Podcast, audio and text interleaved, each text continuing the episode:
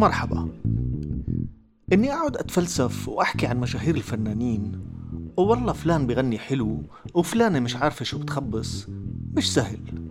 بس بالآخر بخلص هالكلمتين اللي بدي أقولهم وبنسى الموضوع لأنه على الأغلب عمري ما رح أشوف هدول الناس وعلى الأغلب عمرهم ما رح يسمعوا شو رح أقول عنهم.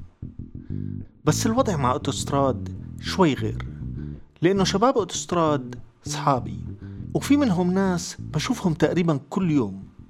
فالموضوع في مسؤولية زيادة لأنه لو مدحتهم كتير رح أتهم بإني بظبط أصحابي. ولو زنخت عليهم زيادة يمكن ألاقي واحد فيهم واقف لي على باب البيت بعد نص ساعة من ما تنزل الحلقة بده يفهمني غلط. ترك هجر خلى كل شي وما سأل. قسي علي قلبه الحلو كل شي أصبح محتمل. كنت أشوفهم من عينيه بس الحقيقة إنه مهم كتير إني أحكي عن أوتستراد لأنه أوتستراد تجربة فعلا رائدة في ساحة الموسيقى المستقلة في المنطقة العربية بشكل عام. حققوا نجاحات تقريبا غير مسبوقة بوقت ما كان في إشي متوفر من مقومات النجاح في مجال الموسيقى. لو ما كنت موقع مع شركة إنتاج كبيرة. وشركات الإنتاج الكبيرة لحد اليوم ما عندهم أي اهتمام يوقعوا مع فرق موسيقية زي أوتوستراد. هم تقريبا مش معبرين فكرة إنه فرق زي هيك موجودة أصلاً.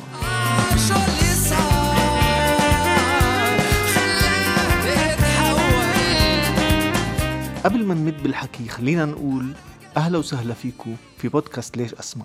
البودكاست الخفيف اللطيف اللي بستغيب فيه معاكم بعض أهم الموسيقيين والموسيقيات في المنطقة العربية والعالم. وبحاول أقدم فيه نقد موضوعي خفيف لأعمالهم وتحليل لأثرهم على المشهد الموسيقي وعلى المجتمع بشكل عام. فسواء اتفقتوا معي باللي رح أقوله أو ما اتفقتوا بتمنى دايما إنكم تستمتعوا بالحكي. وما تنسوا إنه كل الحكي اللي بنحكى دايما مطروح للنقاش.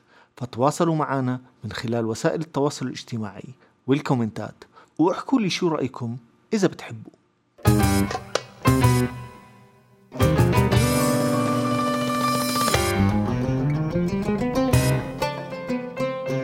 إني أقول إنه الشباب أصحابي مش مبالغة. أنا ويزن الروسان مغني الفرقة الرئيسي وعازف الجيتار وبرهان العلي عازف الدرمز وبشار حمدان عازف ال sax وال keyboard. كنا مع بعض قبل أكثر من 23 سنة في مجموعة رم طارق الناصر. وعملنا مع بعض عدة مشاريع وفرق وتصاحبنا وتخانقنا وتصالحنا مليون مرة خصوصا أنا ويزن مشان هيك بقدر أقول إنه عندي فكرة أكثر من معظم الناس كيف أوتوستراد تكونت وتطورت ووصلت للمكان اللي هي فيه اليوم؟ أوتوستراد فرقة موسيقية أردنية حكايتها بلشت تقريبا سنة 2005 لما يزن الروسان رجع من تونس بعد كم سنة قضاهم هناك بيعمل ماجستير بالموسيقى. كان راجع عنده شوية أغاني جداد على شوية أغاني قدام حلوين ومتحمس يقدمهم ويعزفهم بشكل مستمر في هالمحلين ثلاثة في عمان اللي كانوا بيقدموا موسيقى حية هديك الأيام.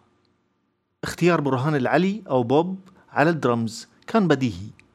ومع إنه أفو ديمرجيان كان عازف جيتار وبوزوكي بالأصل لما مسك ال bass طلعت إيده سالكة آخر حلاوة. بشار حمدان دخل على الخط ووسام قطاونة انضم لهم على ال keyboard. وبعد كم حفلة هون وهناك بلشوا يعزفوا تحت اسم أوتوستراد سنة 2007 راحت يا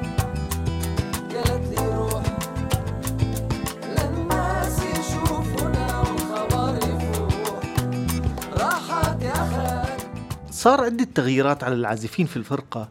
يمكن كان أهمها دخول عازف الجيتار حمزة أرناؤوط اللي مشاركته كان لها أثر واضح في صقل صوت الفرقة واتجاهها الموسيقي المتأثر بخلطة من الروك والريجي والفنك والإيقاعات اللاتينية في بعض الأحيان.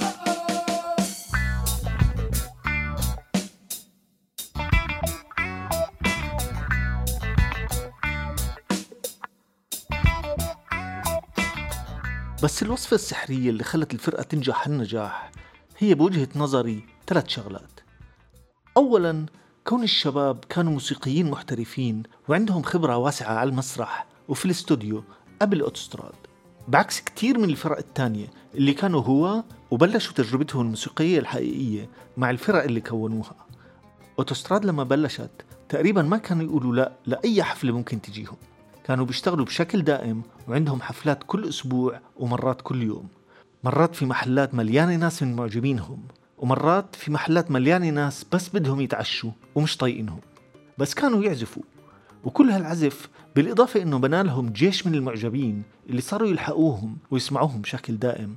برضه خلاهم يلحموا مع بعض ويصير عزفهم متقن دائما سواء عزفوا في محل على الدوار الثالث في 30 بني آدم ولا في مهرجان في المغرب مثلا. في 60 ألف بني آدم. مرسل ورا مرسل وصعب الحال لو تدري.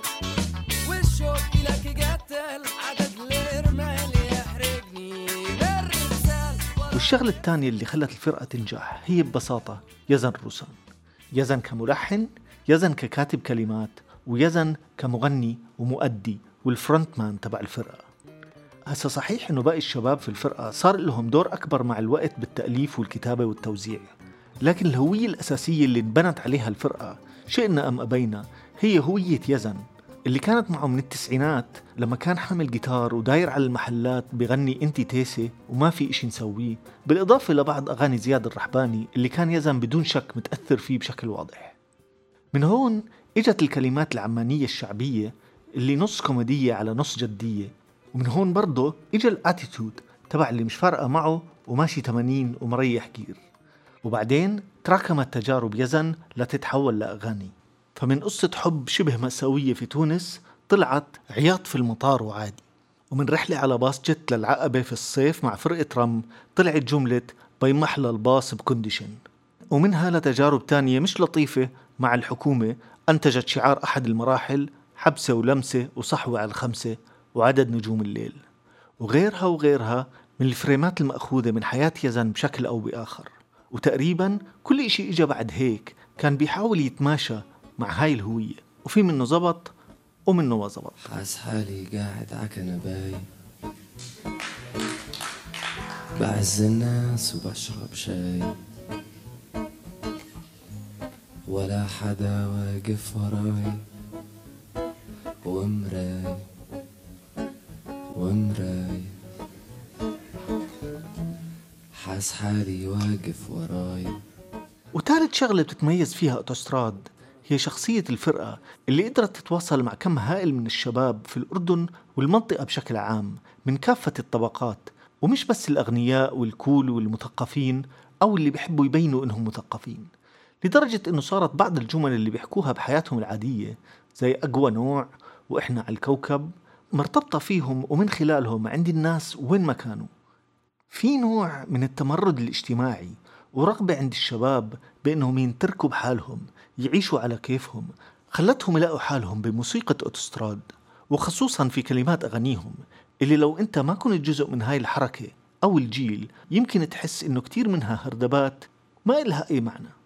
عندك فكرة شو يعني بس محرمة كرسي الحفلة ما بيسمعش؟ طيب شو المقصود؟ من استنى شوي بكرة المي بتيجي على الفي ضربت التي. الحقيقة إنه لو سألت يزن روسان نفسه احتمال كبير ما يعرف. وحسب mood ه ممكن يقول لك ما عندي أي فكرة أو رح يقول لك إنه هاي إلها معنى خاص سري ما بنحكي لحد.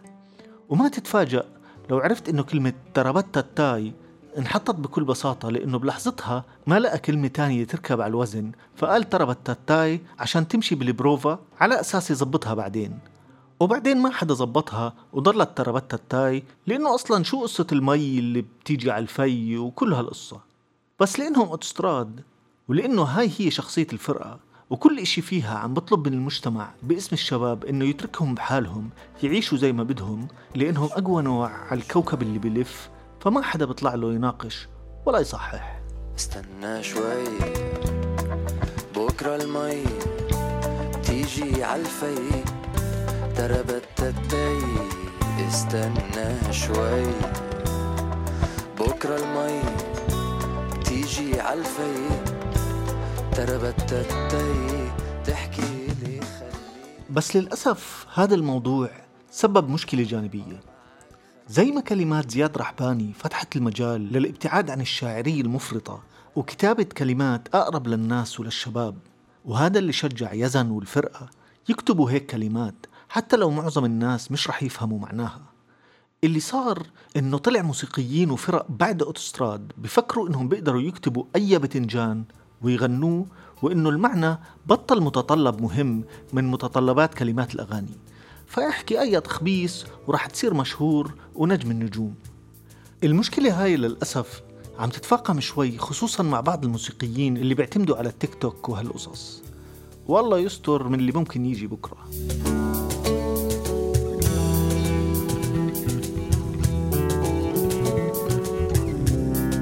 هلأ أوتوستراد تعتبر أحد أنجح الفرق الموسيقية في عالم الموسيقى المستقلة أو البديلة في المنطقة العربية. شهرتهم زمان تعدت الأردن ووصلت مصر وشمال أفريقيا والخليج العربي، وعملوا حفلات كبيرة وناجحة في عدة مدن أوروبية. بنقدر نقول إنه أوتوستراد تقريبا وصلت لأعلى مرتبة من النجاح ممكن توصل له أي فرقة موسيقية مستقلة. وهاي هي الطامة الكبرى. أوتوستراد قبل الكورونا كانوا يعملوا بمعدل 30 ل 40 حفلة بالسنة في الأردن وبرا الأردن الفرقة اللي واصلة مستوى نجاح أوتوستراد في الغرب بيعملوا بمعدل 250 حفلة بالسنة إذا ما بدهم يتعبوا حالهم. والفرقة اللي واصلة مستوى نجاح أوتوستراد في الغرب بيدخلوا على الاستوديو يسجلوا على حساب شركة الإنتاج معاهم artistic producers عباقرة بساعدوهم يطلعوا أحسن إشي ممكن يطلعوه موسيقيا وأدائيا وكل إشي. وبيندفع لهم مقدما على التسجيل عشان يعرفوا يعيشوا. وبعدين في ناس بيكون شغلتهم يلاقوا لهم حفلات بكل مدينة في أمريكا وأوروبا ويعملوا لهم دعاية وينظموا لهم الأمور اللوجستية وغيره وغيراته. هاد بصير لأنه في إشي اسمه صناعة موسيقى ومش بس موجود للموسيقى الدارجة وال mainstream موجود لكل أنواع الموسيقى. إذا أنت أثبتت أنك عندك ولو حتى potential للنجاح بتلاقي مين اللي ممكن يستثمر فيك ويساعدك توصل لمكان حتى لو ما صرت من خلاله أشهر واحد بالعالم. على الأقل بتصير قادر تعيش حياة كريمة من موسيقتك. أوتوستراد وصلوا لأعلى مراتب الشهرة الممكنة في مجالهم ضمن الإمكانيات المتاحة. ومع ذلك لساتهم يالله قادرين يغطوا مصاريفهم. وطبعا زيهم زي غيرهم من الفرق. إحنا انحبسنا وهزهزنا. إحنا تلاميذ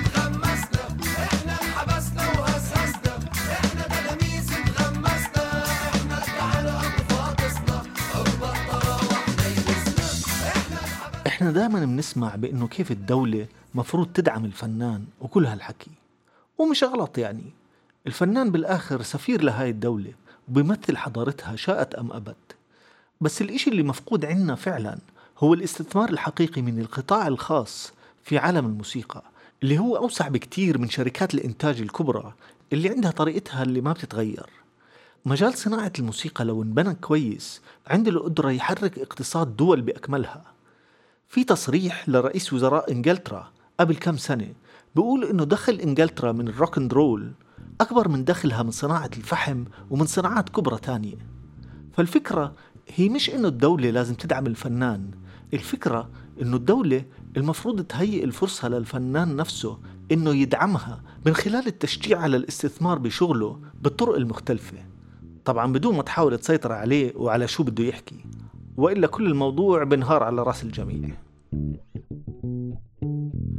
وعلى كل حال هذا الموضوع على الأغلب بده حلقة لحاله لنحكي بتفاصيله.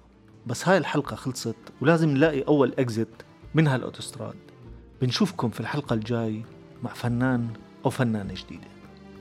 أنا يعقوب أبو غوش ورافقتكم أنغام السلام.